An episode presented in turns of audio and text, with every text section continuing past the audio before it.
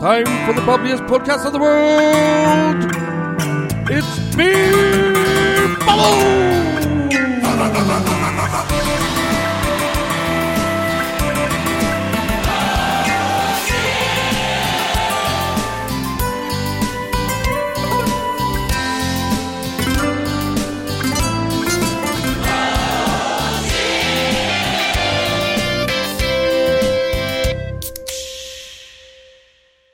Hi there, everyone. This is the first episode of Beer Bubbles at Stockholm Beer and Whiskey Festival 2022. This was actually the 30th anniversary of the festival, and we got to meet Canarchy, Television Brewing, Timothy Taylor's, just to mention a few. Make sure to check out our Patreon for extra material and a chance to get some cool merchandise. Now, have a beer and enjoy.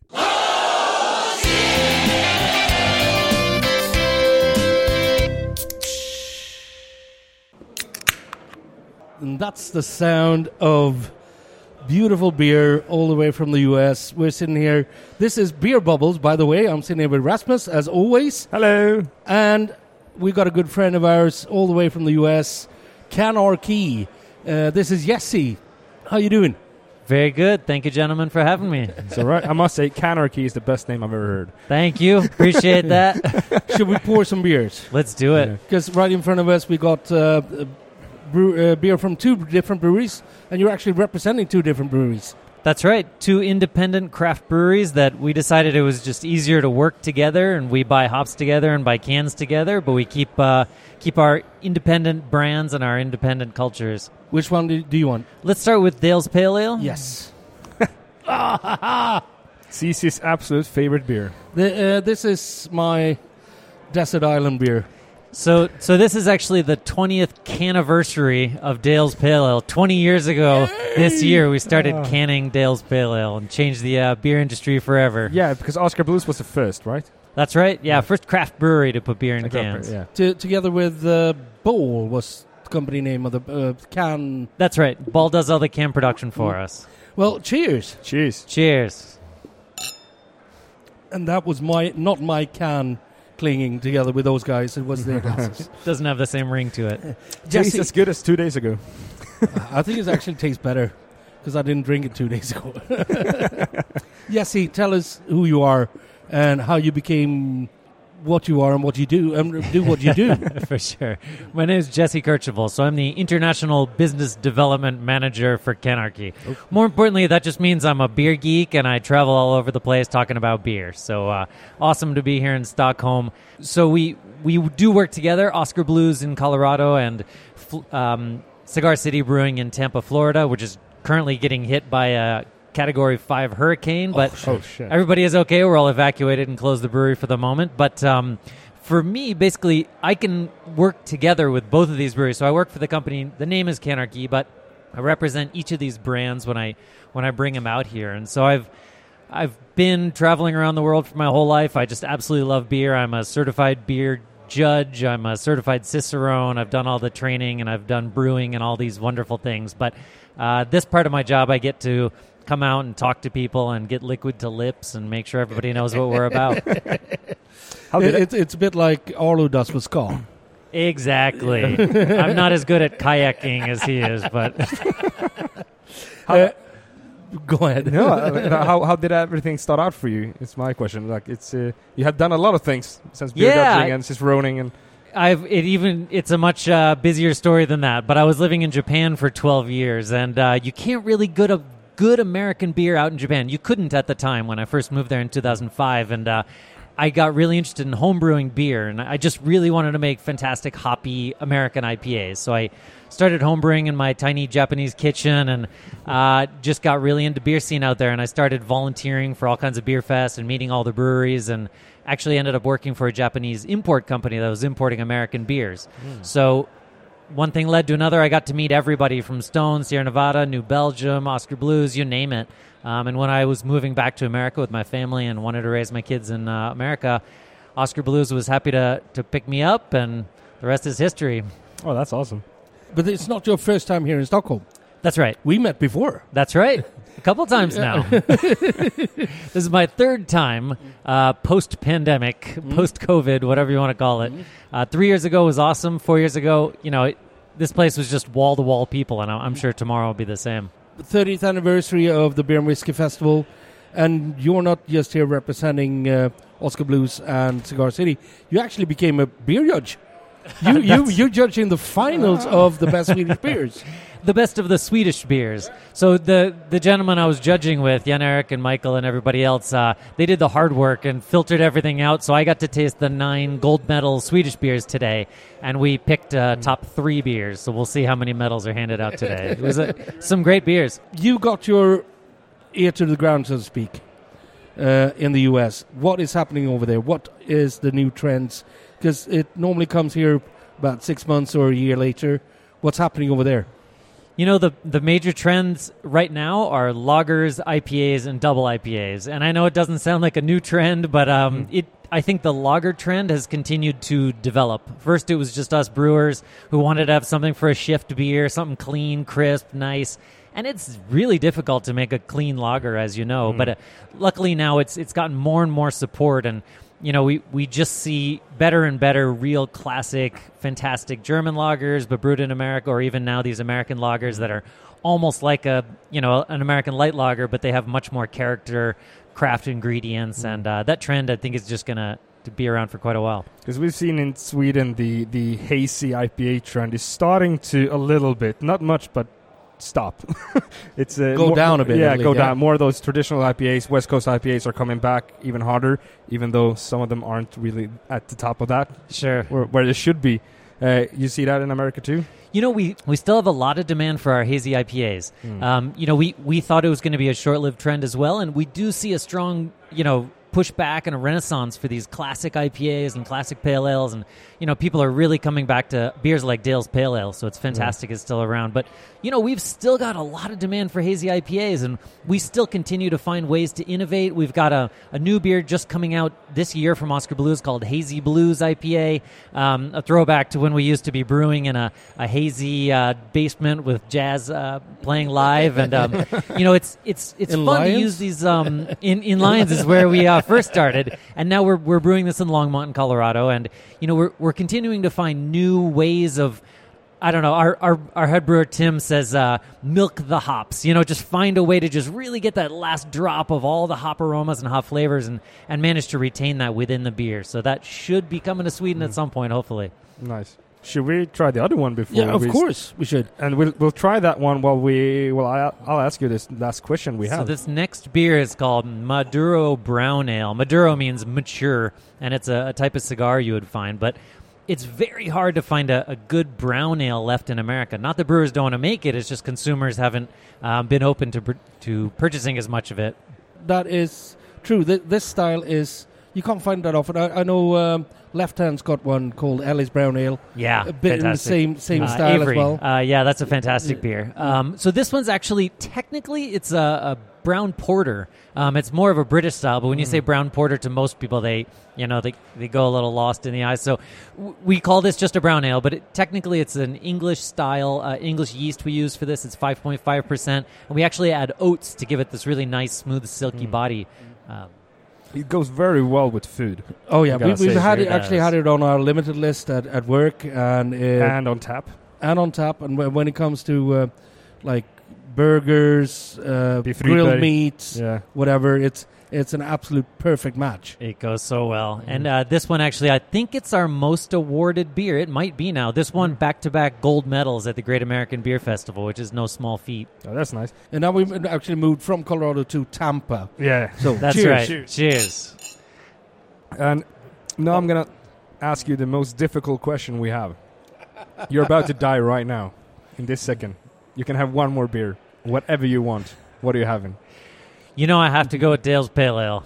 I mean, I know. Thank you. I know we're drinking it. I know it's right in front of me, and I know I work for the brewery. But even before I worked for the brewery, this beer goes with everything. It goes with every situation. It goes with whatever you're feeling or eating or drinking. It's um, it's a desert island beer, and it's a last minute of life beer.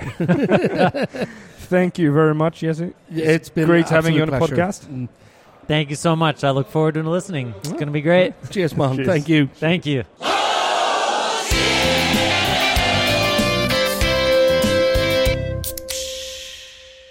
Welcome back to Beer Bubbles, the bubbliest podcast in the world, which you didn't say last time. No, but it- but it is the bubbliest It's the bubbliest podcast in the world. and we are joined by the brewery Roosters. And who are you? Hi, I am Tom from Roosters Brewery. nice to meet you. Uh, tell us a bit about who you are and what you do for the for Roosters. So I am. Uh, we're a family-owned business based in North Yorkshire in England. Uh, I am one of the co-owners. So my role is I am our commercial director. So I handle everything from all of our creative, all the way through to our production planning. I'm the ideas guy. I pass things on to the brewers to then make. You're the one who nice goes beer. like, yeah, "That would be nice. Do it." Yeah, yeah, pretty much, pretty much. Um, and then yeah, I, I, I oversee our. We have a ta- an on-site tap room there as well, so I, I oversee the managers there, and basically I. It's almost an easier question to answer. You say, "What do, what don't you do?" Um, You the easy brew. answer is, "I You're don't like brew the the beer." spider with his web. That's yeah, yeah. I don't, I don't brew the beer. Um, And this is not your first time. We talked on the stairs on the way up here. yeah. Not your first time in Stockholm, but first time pouring beers. First time pouring beers at the festival. Mm. I came here as a drinker six years ago. Came over with some friends to experience Stockholm for the first time, have a holiday, and came to this festival. Have vague memories of being at this festival. Uh, ending the night in the Oliver Twist, as I recall, and just having a really, really cool time. So, um, yeah, and then this Probably drinking with yoga, and that, that's the way you lose your memory. Yeah, very much so. Yeah, yeah. So, so me and him, yeah, we, we have a we have a, an interesting backstory uh, in terms of how we met. So, uh, it's Oh, always, tell it's tell always it. good. Come on. Tell So, us. uh, we I, we were in Portland, Oregon, in the US. Uh, I was there um, to go to the Craft Brewers Conference to go and have some fun as well, and, and go to some seminars. And then the guy that I was with, who's our guy that we work with in London, basically just tapped me on the shoulder one day and said, "We're getting in this car. Some people have some people have organised a brewery tour. They've laid on these two cars. Uh, all of a sudden, we're invited. So I just got dragged into this taxi and sat next to this guy called Jurgen, uh, and the rest is history. Uh, I used to work for him for seven and a half years up at Oliver Twist. So I Oh, know- nice! I know nice, the way. I know the way he is. So yeah, we've we've. Um, I then bumped into him at a beer festival in England three years later, and then we kind of said, if we're going to keep meeting at beer events, then we should maybe work together. so yeah, so so the uh, Great Brands have been bringing our beers in for the last, last few years. Yeah. That's really nice. So what what what kind of beers do you do? What's your style? We have something in the glass here as Yeah, well. we, we Yeah, I, I so thought you in should front of say, us- say cheers. Cheers. Yeah, great to great to see you guys. So in front of us at the moment we have Strength in Numbers, which is our seven percent West Coast IPA. Just launched uh, with Systembolaget last week. Oh, Uh, last Friday. congratulations! Yeah, yeah. so congratulations. on that. uh, yeah, something that uh, again since meeting Jurgen, uh, we'd and, and my basic understanding of the Swedish beer market, and since coming here six years ago, was something that I w- we were really really keen to to try and uh, develop. So really really excited that we've got this beer over here. The brewery in general, I mean, we turn 30 years old next year, so Roosters Mm. is 30 in 2023. So my family own it now. The founding brewer, uh, way back when, a guy called Sean Franklin, he was the first brewer in the UK to cotton on to these incredible US hops. The likes of Sierra Nevada had been using, creating Sierra Nevada Pale Ale in the 1980s. Well, if, if that's thirty years ago, that was quite early. yeah, yeah. Yeah. He he he. It, so Yankee is our is one of our flagship beers. We have it in we do it in can cask and keg, Hmm. and it was the first beer in the UK to be brewed using Cascade. Oh, cool. So not only did he brew with it first in the UK, our hop supplier wasn't even aware of what was going on, and and they, they, they, their focus was English hops. Mm. So Sean actually flew to the States, developed relationships with the farmers, and imported hops directly. this is in Awesome, 1993. So um, did a really good job of, of basically. Uh, he was a winemaker originally, so he. Uh, or he tried to be a winemaker, I should say. He failed his he failed his final exam trying to make wine, but he, but he realized he realized in the 80s actually that the similarities between grapes and hops. Um, so when he when he set Roosters up in 1993, uh, he did it on the basis of I really want to make balanced beers. I want I want to accentuate the quality of the hops. So a lot of uh, English beers traditionally would be brown, would be porters, stouts. Uh, so even the pale ales uh, were a light brown back in ba- back in this period. So he, he decided that you know low color malt was a relatively new thing. So if I have this low color malt that's going to create a really delicate background for the uh, you know base Yeah, for yeah. the beer, we're lucky in our part of Yorkshire that we have soft soft water. And then he got a, a traditional English ale yeast strain that which we, which we, we still use today. We crop and reuse every week, uh, which is a very neutral yeast. So therefore, let's create this platform and let, let the hops do the talking. Okay, yeah. So, so he did that with Yankee, and then the, the, the reputation of the brewery kind of is, is built on that platform, really. and this is the 30th anniversary of the Stockholm Beer and Whiskey Festival. Hmm. Uh, so one year older than your brewery. Yes, Uh, what, do you beat us think, what, do, what do you think of uh, the atmosphere and uh, what's happening here? I think it's fantastic. I think you know, I like I say, I came came here. I've uh, a few years ago. I've been fortunate enough to go to different. I went to Copenhagen Beer Festival uh, on holiday, and I've been to festivals in other countries in the US. And the reason for mentioning those is when I compare this sort of festival back to what we have in the in the UK. This is my kind of festival. Um, this is this is you know, it's all about sampling, experimentation, conversation. Whereas I think what we get wrong at certain events in the UK is it's about volume and it's about chucking beer Getting down. pissed. Yeah, pretty much chucking beer down your neck and getting pissed. And I, I, what I really like about what I'm ex- what I've experienced here is is it's it's about flavor, enjoyment, conversation. Um, yeah, I think I think it's you Getting know- pissed comes afterwards here. yeah, I mean, you know, yeah, it, you know, it's it's a natural byproduct. We try it first and then we go, I like that, I'll, I'll have that at tonight. yeah, yeah, yeah. You know, it's you know Yeah, we, unavoidable. we started talking a little bit more about, about beer trends again, uh, since now after the pandemic, we'll, we'll we'll see beer moving again a bit more. We've seen in Sweden that, like for example, the hazy IPAs has been going down a little bit, and more traditional styles of IPAs has been going up. Have you seen those trends in England, or what kind of trends have you had? having yeah, I there think now? I think so. I think um, definitely, you know, whether it's people paying more focus or more interested in, in traditional lager styles, or things like there was a big cry. Oh, certainly on social media last year, there was there was lots of people getting excited about best bitters again, and and you know, West Coast kind of. With the advent of New England and sub styles of, of IPA, West Coast kind of got forgotten about, and now people are going, "Oh, I missed that. I Yeah. missed that bitterness. I missed that juicy, chewy kind of."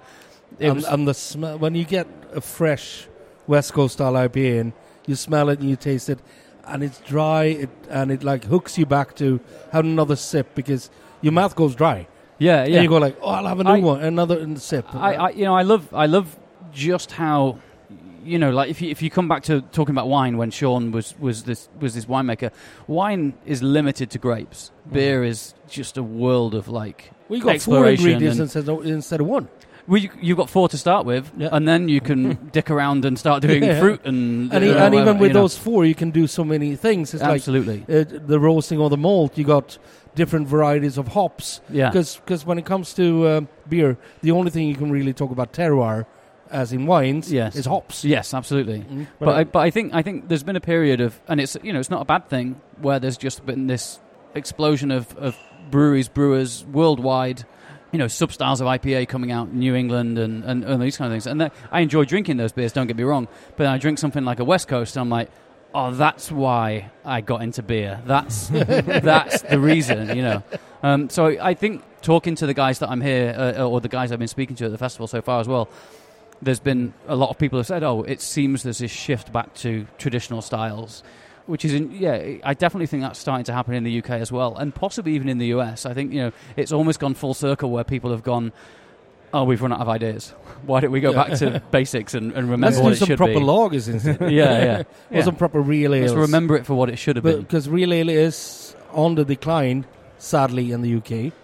But I think it's going to come back. Real ale. Oh, you say it's on the, de- the decline. Yeah, on a hand pump. Yeah, I, there's a big um, kind of campaign or imp- impetus at the moment to really kind of reinvigorate cask beer, real ale in the UK. Um, I'm fortunate enough for two reasons that I live in the north of England. Yeah. One because it's the north of England and it's just better than the other parts of England. Why Um, but the but but we, we, we do cask beer is is just so integral to pubs in the north. Um, Yeah. It's you know whether it's because it's a more rural area, so you have you naturally have country pubs where it's just it's far more traditional or whatever. and, I don't and know. You, and you sell your local beer.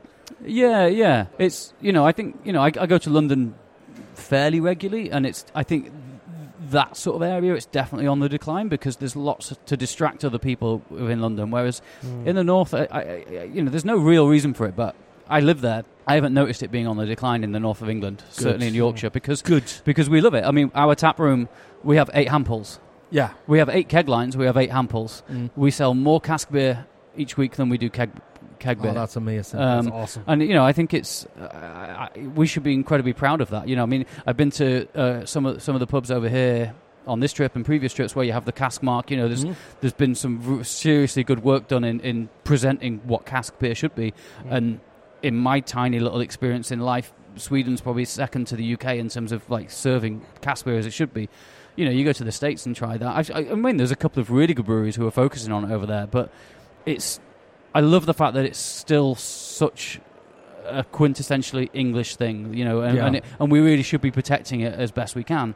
Uh, you know, I'm not the person who can who can try and bang the drum to, to kind of reverse the decline. Uh, you know, we can brew good beer, we can make sure it's available for people, but it's something that yeah, it's it's a weird thing. I I'm not experiencing it because I live in a part of the world, a part of the UK that gets it and appreciates it. But I think the headline making places like London, it's definitely a, a challenge. I think it's a really fun product to work with. Mm. For, for first of all, Definitely. Uh, we we're gonna cut this short. Sorry. yeah, sure. Uh, well, we're we're doing short interviews. yeah. we could go on for a day here, uh, but uh, I'm gonna uh, ask you the final question, which is the hardest question you could put to anyone who likes beer. You're gonna die, and you can get one more beer, whatever beer you want in the entire world, but you can get one. You say this is the hardest question. This is the easiest question I've ever been asked. oh, nice. I get asked this question quite a lot, uh, and the easy answer for me is Odell IPA. Okay, that yeah. beer changed my life in terms of my perception of what quality beer is in terms of IPA. I was working in a bottle shop, and we used to stock various beers. And the first time I grabbed one of an Odell IPA that we had over, and And Doug is also a really nice guy. and become a really good friend of ours. Actually, you know, I I, I I'm a fanboy of, of Odell massively. So it's that's why it's an easy question to answer for I me. actually almost shot him in the head with a beer cork don't do that. a, a couple of years back over here at the festival. I had these beers from Shock. Can't remember where in the US they're located, but they bring up like old beer styles, and they they were the ones who started with Gose, uh, Right, and yeah. made it popular again. sure. Uh, and I stood there with their double, and I noticed the pressure in that one was extreme. So I stood at one end of the bar and tried to hit a bin at the other end of the bar, and there was Doug, and he got it on his shoulder, and he was like, "What the?" And I'm like, "Sorry," and that was my first meeting with Doug. Well, thankfully it wasn't the, the you tried anyone's last the first meeting time. with Doug. All right. yeah, well, I've, I've, got, I've just got a huge respect for, for that brewery going back to way before I was ever involved with Roosters. And we've been fortunate enough that Doug's come and collaborated with us a few times, Mhm. um, made friends with people at their brewery. I get I fortunate enough to go over to Fort Collins and drink their beers. So Odell IPA all the way. Uh, Very nice nice. tap room as well. Oh, incredible. Yeah. Absolutely incredible. Yeah, yeah. Tom, thank you very much for joining us. Thank it's you. been a Thanks pleasure. for having me. Yeah. and have a great festival. You two guys. Cheers. Sounds like, sounds like you already are. yeah, we are. Cheers, Cheers. bud. Cheers.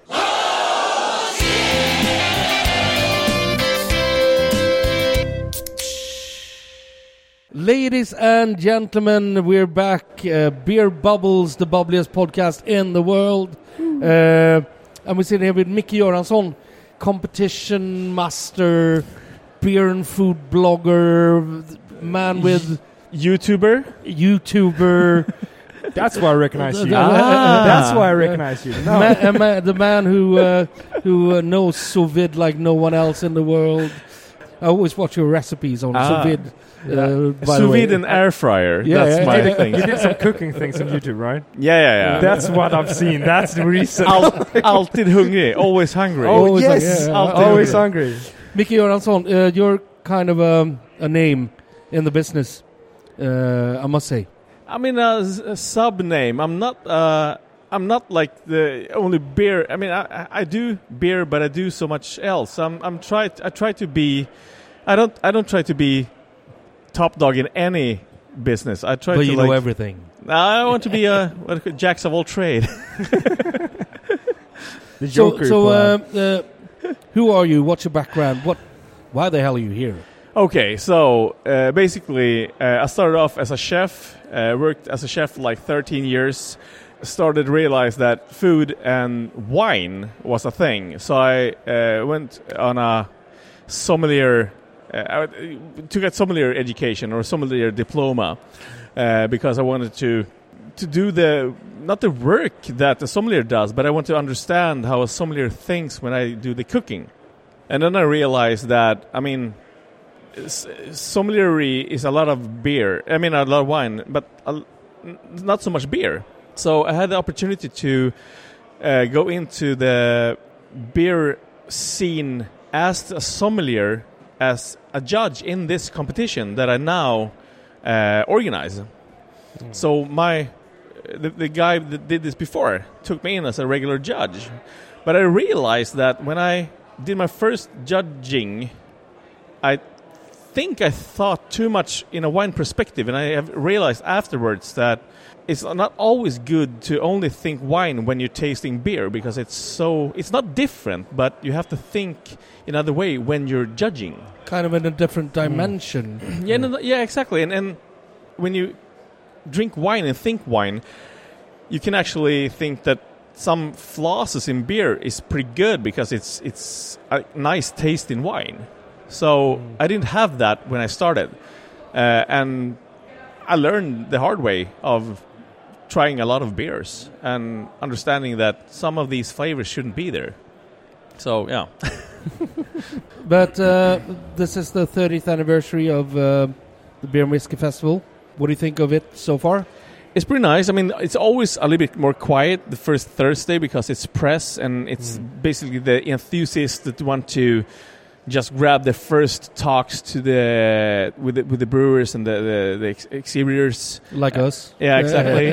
uh, and don't want they don't want to like fight with the other crowd to get the best beers. So it's always best to, to go here the first Thursday, and then Friday, Saturday, it's a little bit more party feeling. Yeah. But how many years have you been doing this now? I've been here since 09, I think. I think the first time I, I went, I I did my first judging was 09. That's 12 years ago, man. It is. Damn, I'm getting old. You did it for a long time. So, as, as a beer judge, then you, you, I mean, you kind of follow beer trends, I guess. A little Well, bit, I see what's mean- happening, and, and yeah, a little bit, yeah. how do you? F- we have asked this question two times, three, two times now, and uh, we haven't done it for a while because you know beer was going pretty slow there for a while. But how do you see the beer trends evolving now after the pandemic with, uh, for example, hazy IPAs and, and traditional lagers? Would I would say that if I just take the numbers of the competing beers, uh, the IPA trend is still strong, uh, but there was a lot of low ABV beers, and I don't know if that was something that happened during the pandemic that they started doing. The, the breweries started doing a lot of good low ABV beers because they could sell it in regular stores and. I don't know. I mean, of course, people went to this uh, to the Systembolaget, but still, uh, the accessibility to good beer in, in regular stores with a lower ABV. And I realized that the trend is good because the brewers are, brewers have become really good at these kinds of beer with the le- lower ABV. Lots of flavors, lower ABV. Exactly. And But when you when you say uh, IPA is still a strong trend, it's not a trend. no, it's not a It's- trend. It, it's the new Storstark. exactly. Yeah. yeah. everyone, it, like when people come into the bar, there's actually more people now. uh, Well, we work in Mm. a yeah. beer-oriented bar. Yeah. There's more people asking for different kinds of IPAs Yeah. than different kinds of lagers Yeah, yeah. So true, I mean, true. or Storstark. And, and I think I think the beer the beer geeks uh, basically go forward to drinking the some IPAs, but then they go for the real good lagers instead. And the regular customer they want IPAs. So the, the, the trend has flipped. So the regulars want the IPAs, and the the form the, the, the beer geeks the formerly wanted all the really cool IPAs want good lagers now. Mm. Something like that. Or or old style Exactly. British ales. yeah, and, uh, eh, British and, and even and even old style IPAs like English IPAs and, and stuff like that. Well, we're cutting this short, these interviews. So the last question, the Yep. toughest one we have. Okay. You're about to die right now, Okay. so you can have one more beer, whatever you want. What are you having? only one. I don't know if you're gonna think I'm boring, but a beer that always suits my heart and suits my soul and suits my palate It's an unfiltered, unpasteurized Pilsner Urquell from the barrel in their basement. That's not boring at all. That- that's, that's just up our alley, for God's sake, man. I think no one's gonna question you on that one. no, no, no, no, no, no. We'll, we'll take that to the bank any day of the week. Thank you very much. cool. Micke, it's been a pleasure having you in the podcast. Thank It's you very much. Been a pleasure to be on the podcast. Thank you so Thank much. you. Have a nice Cheers, day. Bye. Thanks.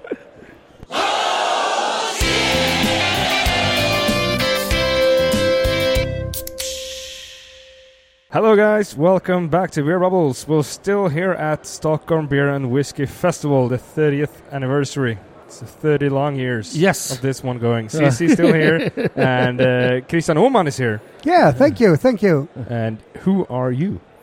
Uh, I'm the responsible if, for the brewing education in Sweden from uh, the l- small city in uh, Dalarna called Ludvika. Ludvika. Yeah, Ludvika. yes. Uh, and, uh, well, you you have to have a background. The background. How the hell did you end up being do, doing what you do? How the hell? Yes, I started and uh, working in uh, Prips Brewery in 1983 uh, after um, uh, uh, bad handball career, and I started working with the brewery. And uh, I I work with breweries uh, since 1983. Uh, in Sweden and uh, abroad, uh, formerly in uh, Russia. Mm. I worked with lots of breweries in Russia, and I uh, also worked with breweries in Sweden. And then they have, uh, I have the oppor- oppor- opportunity to uh, be uh, leader for the education in uh, Ludvika in uh, Sweden. He's the headmaster. Just The headmaster. no, headmaster. The, the, the Dumbledore of Brewery. Yes. Yeah. yes.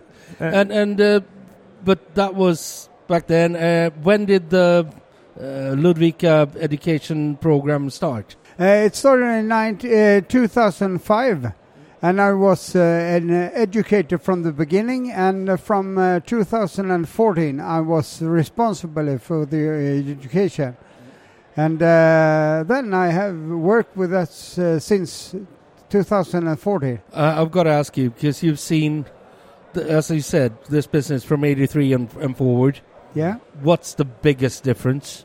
Can't see some uh, big difference. Uh, you mean for the person who started at the education? no, I mean, I mean for the beer business in all. The beer business, yeah, it changed uh, very lot from uh, big breweries to this, uh, what you call it, uh, Hantverksbryggeri. craft breweries. Proper- yes, yes, yes.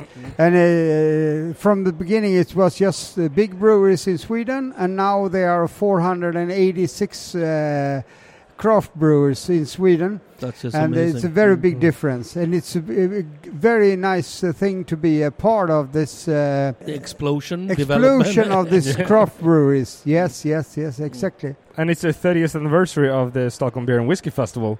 Yeah, I I've been here for uh, re- uh, around ten years Mm. every year. What do you think of this year? Yeah, it's uh, it's very good, very good. I, it's one of the uh, things in my calendar I will just put in. uh, and uh, Marianne, this uh, drives uh, this uh, Stockholm Brewing. She says this is the. Uh, she thinks this is the part of uh, the education to, to students to have to visit Mm. uh, uh, the Stockholm Brewing, Stockholm brought- Beer Festival. Stockholm Beer Brewing, Festival. yeah. you Yes, brought yes. two today, right? What? You, you brought two with you today. No, Students. no, no, no. We have uh, around 10 of the students 10, here. okay. 10 of the students are here. We're going to meet one of the students later on, Sophia. yeah, yeah, yeah, Yeah. yeah. You work with beers, you work with educational stuff, but you have to put your ear to the ground and listen to what happens as well. So, do you? What do you think about the beer trends now?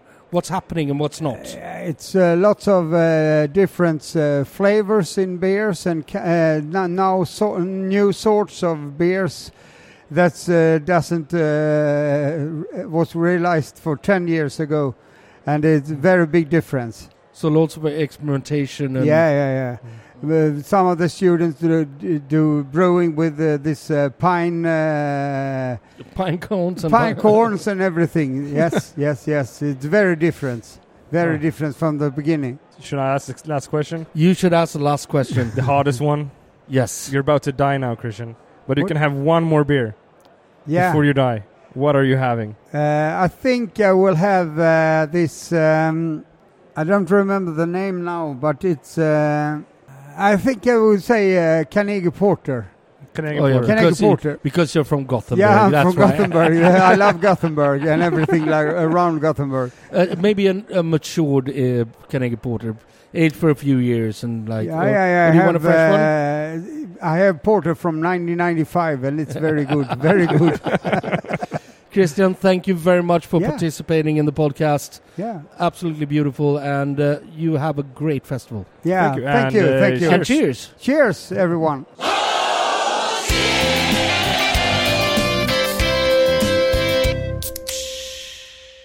Hey guys, welcome back to Beer Bubbles, the bubbliest podcast in the world. We're still here at Stockholm Beer and Whiskey Festival, the 30th year's anniversary, Yeah, perfect. and Cece's here. I'm here. And we're sitting here with someone special from a, a for me, a new brewery. It's not that old, right? From Television Brewery in So- Bromma in, in Stockholm. in Stockholm. So why don't you introduce yourself? Oh, thank you. Uh, my name is Fredrik Stedin, uh, and I've been brewing uh, since I was uh, 17, I think. And um, last And you're uh, now 19. Last couple of years, uh, I've been uh, building up my uh, brewery called Television Brewing, and that's all. That that is uh, my hobby. But uh, now the hobby is going to uh, going uh, turn over to uh, something else. it's going to be nice. a profession. Yeah, I hope so. should we? Should we? Should you introduce your beer as well? yeah, all right. Uh, I have here a West Coast uh, IPA called West Coast Showdown. Uh, it's a tribute to uh, the classic West Coast style, uh, which I fell in love with really with when I starting to enjoy craft beer. And uh, this is a style that you see coming back. Yeah, I think so. I, I think that uh, this is a style that's uh, coming back. Uh, I hope that um, it does that. But uh, really, it's I, I have made it just because I, I have wanted to do this for a really long time. The smell is phenomenal. I'll, t- I'll tell you. And it Guys. premiered at Systembolaget next month, you said. Yeah, in November Mm. it's going to be in, in uh, Systembolaget. So, what's your background? Uh, be- besides brewing since you were 17, you're not 19 now. You are you're Yeah. a bit older than yeah, that. Yeah, exactly. yeah, I mean uh, now I'm uh, I, I, I'm a producer. I have a, a production company called Nordic Drama and Documentary. Mm. uh, and that's my profession. Uh, I'm doing uh, documentaries and uh, musical shows and so on, lots for um, Swedish television. But uh, each year I made uh, more beer and it went more professional for each year. And uh, last year I went from my uh, I had uh, 150 liters brewery in my basement in the in the in the house, and. um yeah, last year I bought uh, one hectoliter brewery and uh, put it in the old uh, brew house of Prips. So Yep. it's a classic turf. Yeah, Prips, uh, for those who don't know what Prips is, is one of the big, uh, actually the old government owned uh, brewery that bought up all the breweries in Sweden basically Yeah. uh, before the, the boom of new crop brewers. and the building is really magic. I mean, it's so cool, and I believe it like it's uh, the, the Swedish uh, answer of Bronx or Brooklyn, Be- because it's it's so cool with the with the bricks uh, in the walls and so on. And uh, so I really love to be there, just being in the building, and brew there is really really uh, great. And television brewing comes from you working loads with television. of yeah, course. exactly. Yeah. Yeah. And now you see the brewery is uh, you're going up now. That's uh, what you're saying, or Yeah. Hopefully, I. I mean, uh, I would like to, to maybe do some crossovers. I can uh, maybe do some documentaries, going out meet uh, brew other brewers. We're there. we can help you out. No help you worries. so this is the 30th anniversary of the Stockholm Beer and Whiskey Festival. Uh, what do you think about it so far? This is the first time for me uh, as an exhibitor. and uh, it has been really an enjoy just uh, this afternoon because uh, people are really, really kind and saying kind things about beer, and they are very friendly. I think it's very nervous to meet people uh, in the face uh, when uh, when they are going to taste the beer because. Uh, yeah, it's. I mean, I've Well, been. it's your baby. yeah, You I put in lots of work in it, and I, I mean, uh, I really like. I really hope that people like it like me uh, because I'm brewing the beer that I really like to drink myself. I think that is kind of key for a good brewery. If the brewer don't believe in what he's making, uh, he can never make a good beer. A good beer. Uh, and uh, to have this love for your own product, it's kind of a, uh Damocles sword hanging over you because when you get bad feedback, it really hurts. When you get good feedback, it really lifts you up like crazy. Yeah, it is. And uh, everybody can't like everything. So no, no, of uh, course that- not. That's Of course not. But, but I do like this one. This is really nice. The It's- West Coast IPA. It's dry and crisp. It's beautiful, uh, and it is like the when I started drinking IPAs back in like the late '90s when we got like the American beers over, and first time we got you got them really fresh and really crispy. It's that style. You work with beer now. What do you think is the new trend when it comes to uh, brewing? Uh, actually, uh, I I'm not really sure about that. I mean, uh, the West Coast styles, the clean clean style. I I seen that lots of other people doing that also. So um, I I think yeah that might be a movement, but uh, I'm not sure what's happening in the in the business. Well, if we knew we'd all be millionaires, could we'd only be making those beers, wouldn't we? Yeah. Uh, It goes up and down. yeah, well, but your, the style of your brewery is this what you do, or is it is it a mixed bag of different stuff? yeah, um, actually, I mean, uh, what uh, what I'm doing is uh, I, I work uh, with things that uh, with gives me lust and uh, Mm. what I like and what and I, I bring stuff around me what I like and so on and this is also uh, things that I do. I mean, I like this beer, but I also think that it's very important to uh, to be free and do what you want to do. Uh, I like street art because uh, that's the way to take over the city without money. You can you can put up your uh, w- what you want to say with no cost. I like that because um, I think uh, we are. Uh, it's difficult to fight all these things that you have to do and also. So I, I believe that if you drink a television brewing beer, you, you're going to have that feeling to be free. You can do what you want. That that's the that's the thought behind you what what you're doing Yeah. to have to have your own little anarchy seeping into Yeah. the society. Yeah, it, it's important to don't listen to authorities. You, you have to listen to your own voice because otherwise people crush you. You, you have to stand up for your rights. You Do gotta what you heart- fight Yeah, for exactly. your rights. yeah, but but you, if you do what you what you feel inside, you also are happy, and you Mm-hmm. you can work a lot. You can do a lot lot of things. Mm-hmm. I mean, I I work uh, a lot, but uh, I have fun also. But you have a smile on your face. yeah. Yeah. That's good. Should I ask the most devastating question yes. we have? the deadly tonight? one. The deadly one. It's the last question. You're sadly going to die right now, Okay. and you can have one last beer, whichever beer you want. What would it be? My last beer. Mm. I think it would be uh, West Coast Showdown. Well, you love your own beer, and that's Yeah. perfect Oh, that's choice. perfect. Yeah. Fredrik, it's been absolutely fantastic having you in the podcast. Thank you very much for participating. Thank, Thank you, you so very much. much. Yeah. I'm Uh, look forward to tapping your beers at Akkurat soon. Again. Yeah, and, and we will we will see more of each other. I'm I'm sure of it because Yeah. we really like your beers. we do. Thank you very um, much. We're gonna come back down to your monter down there, your st- stand down there, and we're gonna try the rest of your beers as well because All right. this is Definitely. awesome. I think you're onto something. Thank onto you very something much. really good. All right. Thank you very much. Yeah, happy to see you down the mountain. okay. Thank, Thank you. you. Cheers. Cheers. Cheers.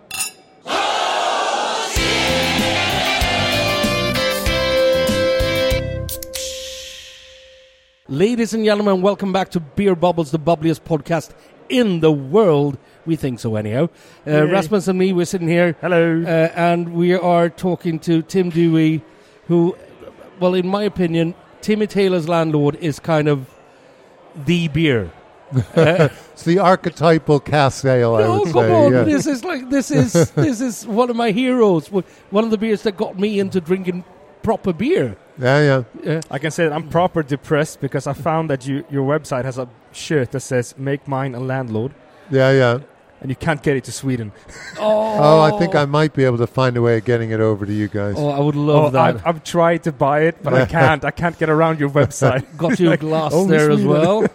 Uh, Tim, uh, uh, I'm going to be totally frank. You, you were on your way out of here because you you're here with your wife in Stockholm. That's right. In Yeah. fact, it's the first business trip I've ever had, and I've been traveling internationally for years. I worked in the spirits industry. In fact, I looked after Sweden for uh, Smirnoff Vodka when I was a regional director for Smirnoff Vodka. It's the first business trip I've ever brought her on, and, and somehow the schedules worked out a bit odd, and so I've basically abandoned her. But uh, anyway, So we're not going to keep you for too long. yeah, don't but worry. te- tell us who you are and what do you do at Timothy Taylor's. Yeah. So, as I say, my name's Tim Dewey. I'm the chief executive of Timothy Taylor's. And I suppose my uh, claim to fame, if there were one, is that I'm the first non family member to run the brewery. So, for uh, uh, three generations, it was run by Taylors. Uh, then the last Taylor had two daughters, and a chap named Charles Dent married one of the daughters. So he, I suppose, strictly wasn't a tailor, but he'd married into the family. Mhm. And then I followed on from Charles, and uh, fortunately, I'm still married to my wife, and I haven't married a tailor yet. But you're probably the second Tim. That's right. That's right. That's absolutely true. What's your background? How did you so, end up in this? So, first of all, what brought me to Europe? You can tell I have an American accent. I studied over in the UK uh, at Oxford University in 1978 79, showing my age. And uh, believe it or not, I met my wife on a train on the way to Wales. She's Welsh. and uh, we got to know each other that year, dated transatlantically. Uh, eventually got married, lived in the States, but she was very close to her parents and said, Look, I'd like to live in the UK. And I thought, Look, I enjoyed my time in the UK. Let's let's do it. And my main background is actually in the spirits industry, as I mentioned before. And uh, it did it did make me wonder why Taylor's hired this guy, whose background was largely in spirits. Uh, but when you get involved with Taylor's, you you find that the reason the breweries existed for so long, and it founded in 1858, is we like to zig while others zag. And some people in the beer industry probably haven't looked after the industry as well as others. And Taylor's likes to be very ruthless on, on, on certain things. And I think my premium spirits background really fit with the ethos of the company, mm. which was why they, they brought me into the business. And you and me talked a bit earlier today about cask ales and how they are progressing in the UK, and that's quite a depressing thing to look at. Yeah, I mean, the figure I, I shared with you is I joined Taylor's in December 2014. And if you look at the figures now, the cask ale market is 35% lower. Um, so there's a bit of a COVID impact uh, uh, impact on that. But the way to think of it is we've lost one in every three pints of cask ale from the from the market. But you haven't. No, no. And so the figure I also shared with you is um, if you go back to 2014, uh, Timothy Taylor's accounted for one in 50 pints of cask ale served in the UK. We now account for one in every 20 pints of cask ale. So you've So- probably lost nothing really. Oh no, we've we've grown, but we haven't grown as dramatically as the share in you know the share increase from say two percent to five percent would say we've grown by two and a half times. Well, no, because some of that growth, uh, uh, some of the share growth is a result of the market getting smaller, and some is us growing. It's been the combination of the two. I had delivery day. Uh, we had delivery day today, and I took uh, four landlords, four Boltmakers, and two Knowle Springs. Today Oh, on very He, good. has been carrying beers today. Yeah. I've been drinking beers instead. the delegation, it's called. Yeah, yeah, exactly. yeah. Well, we do have a landlord in front of us, so Well, cheers. Yeah, cheers. No. It is just as lovely as it should be. It it is actually better down at your stand when you get get the proper Yeah, the version, cask. but yeah, Yeah. To be honest, the way our, our head brewer likes to put it, because um, the cask landlord, I would say, is a superior product to the bottle, but he gets upset at that because, you know, the fact of the matter is that is one of the top 10 selling bottled ales in the UK. oh yeah, and so Andy Leman, our head brewer, the way he puts it, he said, I like to think of them as two products. You know, one is Landlord the Cask Ale, which obviously is a fantastic cask ale. The other is Landlord the bottled product, and by definition, it's going to be different to the cask ale because Yeah. it doesn't undergo the secondary fermentation in the cask. Which is why, for those that are really um, pay attention to detail, you notice that the bottled Landlord is 4.1% uh, ABV or alcohol by volume, and the cask is 4.3 because our fermentation actually creates another 0.2 degree of alcohol in the cask after it's left the brewery. the good thing about a bottle is that you can actually take it home. No, absolutely, and, and and also it has a year shelf life. Yeah, uh, where again, you know, not everyone's aware that with cask beer, from when we produce it, you're talking eight to ten weeks.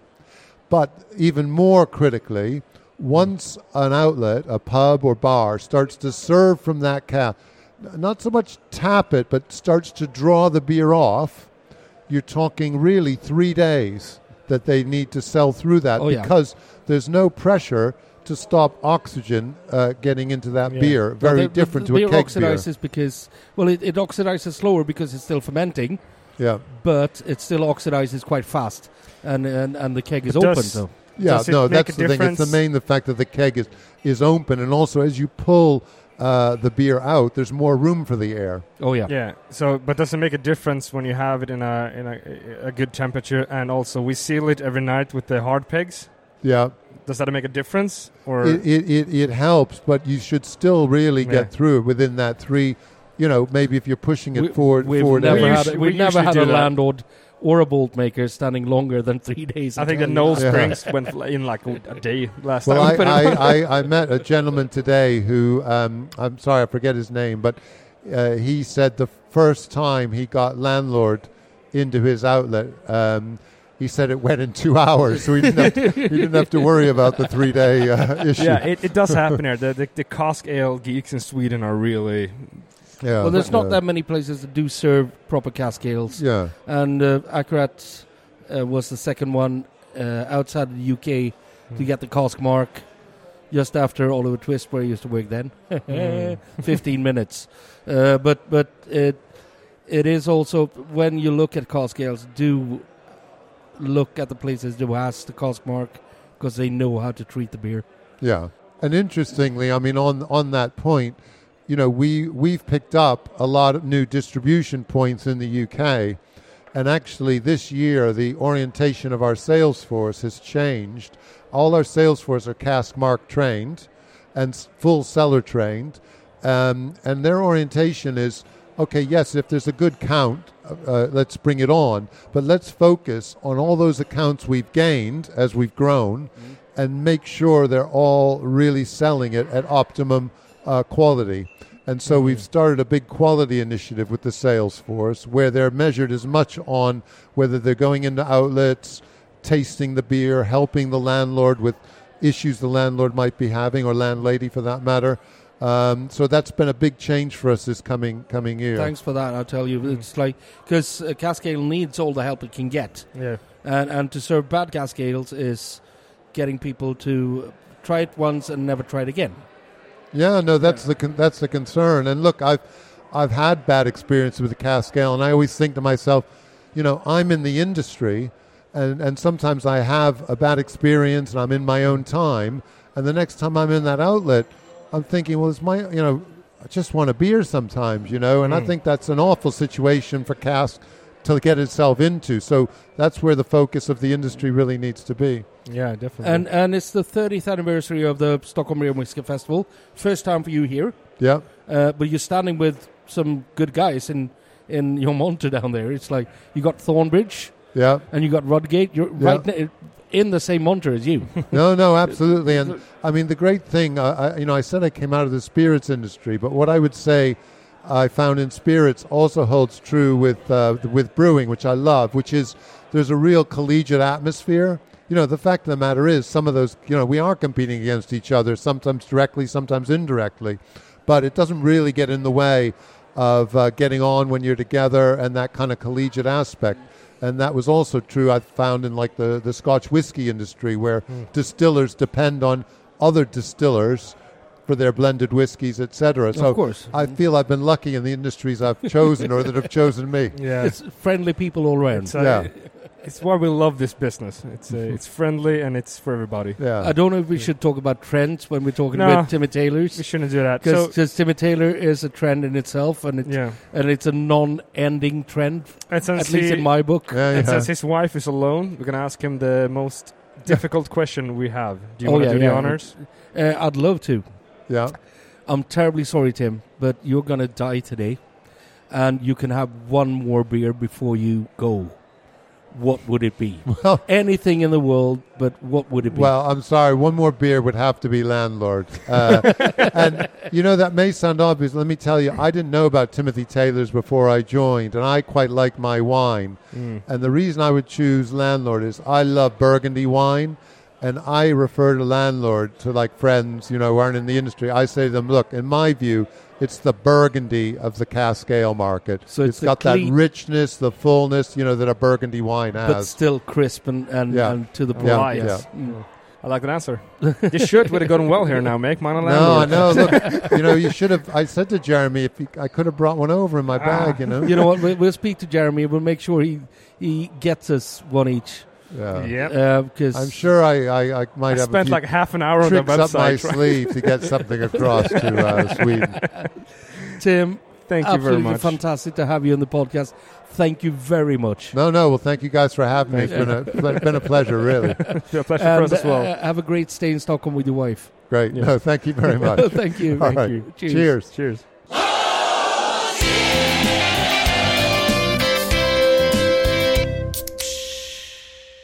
Ladies and gentlemen, welcome to Beer Bubbles, the bubbliest podcast in the world. I'm sitting here with uh, Rasmus, Yay. uh, as per usual. This is CC and Sophia. Hello. Hello. Uh, So- you are kind of new to the business. Yes. Really, really fresh. Really, really fresh. You're still studying. Yes. I've just brewed one beer. Okay.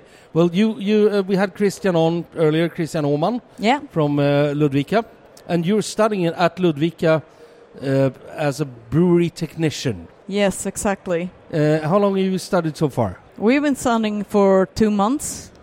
So it's just two different courses so far. And uh, you are. Uh, I know this because I spoke to Christian a bit. You're doing your uh, uh, like practice work at Rådanäs Yes, in. Gothenburg, Nice.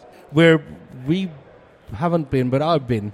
Yeah, we haven't been. We, We- were uh, supposed to go, but we uh, didn't. it's a big craftsmanship Yeah. brewery. and it's also in, located in one of the coolest buildings in Is Sweden. that the place with the pool? yeah, pool Oh, on the gotcha. rooftop. No, no, no, not No? the pool.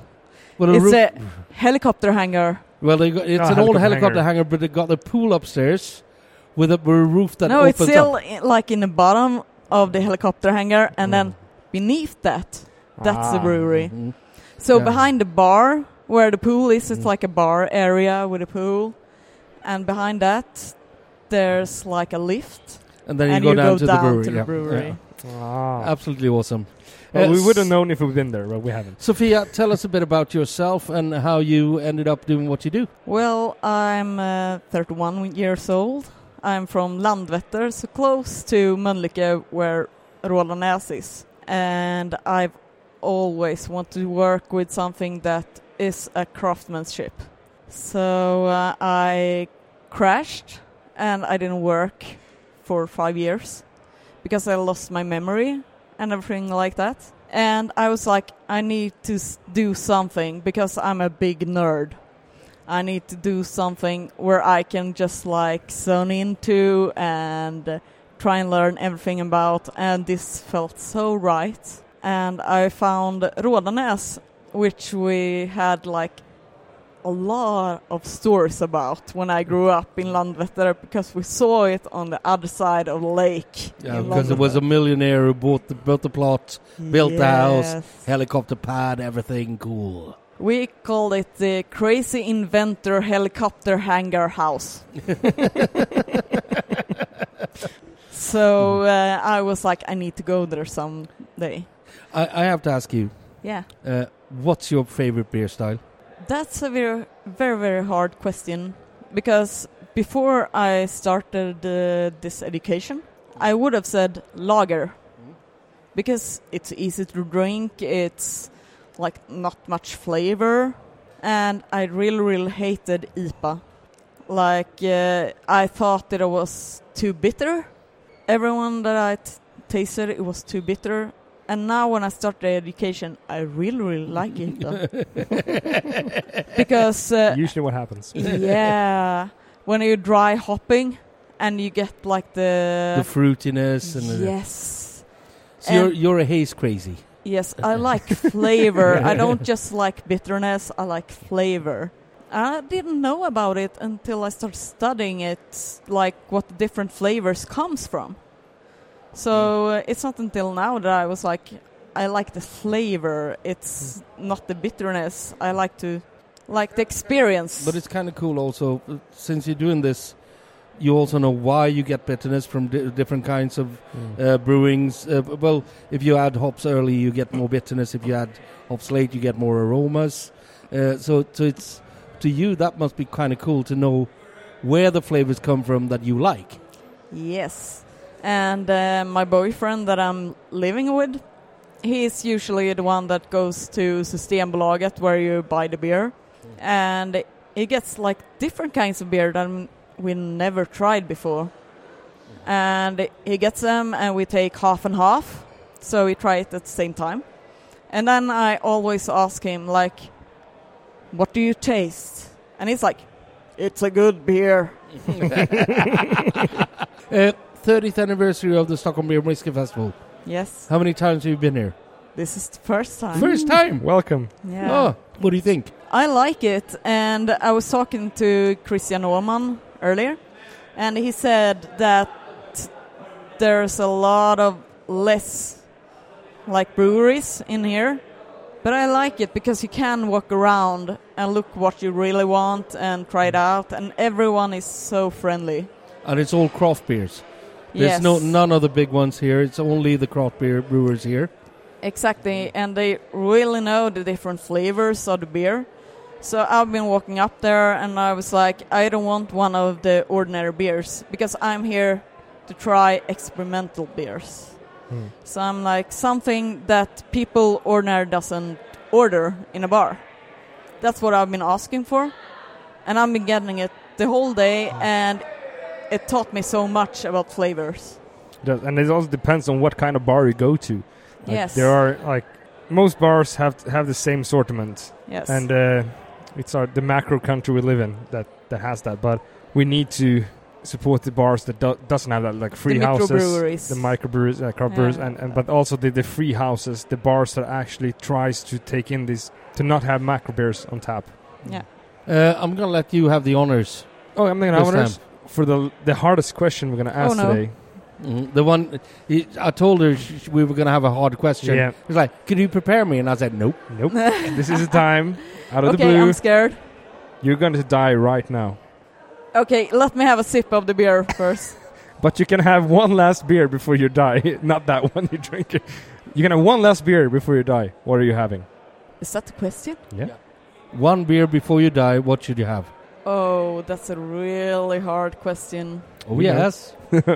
I would say something that I never drink because it's too filling.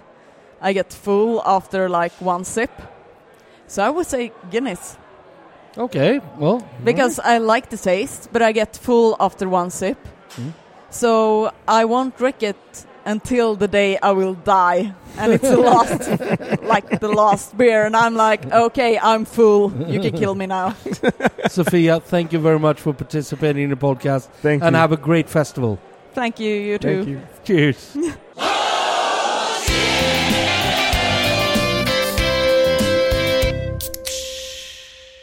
Well, that's it for this time. The second episode will be released next Friday. Extra film and footage is also available at our Patreon. Supporting us there also gives you the chance to lay your hands on some cool merchandise. Thanks to our sponsors, Bishop Arms, Elite Hotels, and Akkurat for making this podcast a reality. And hey, whatever you do, drink better beer. It is time for the bubbliest podcast of the world. It's Beer Bubbles!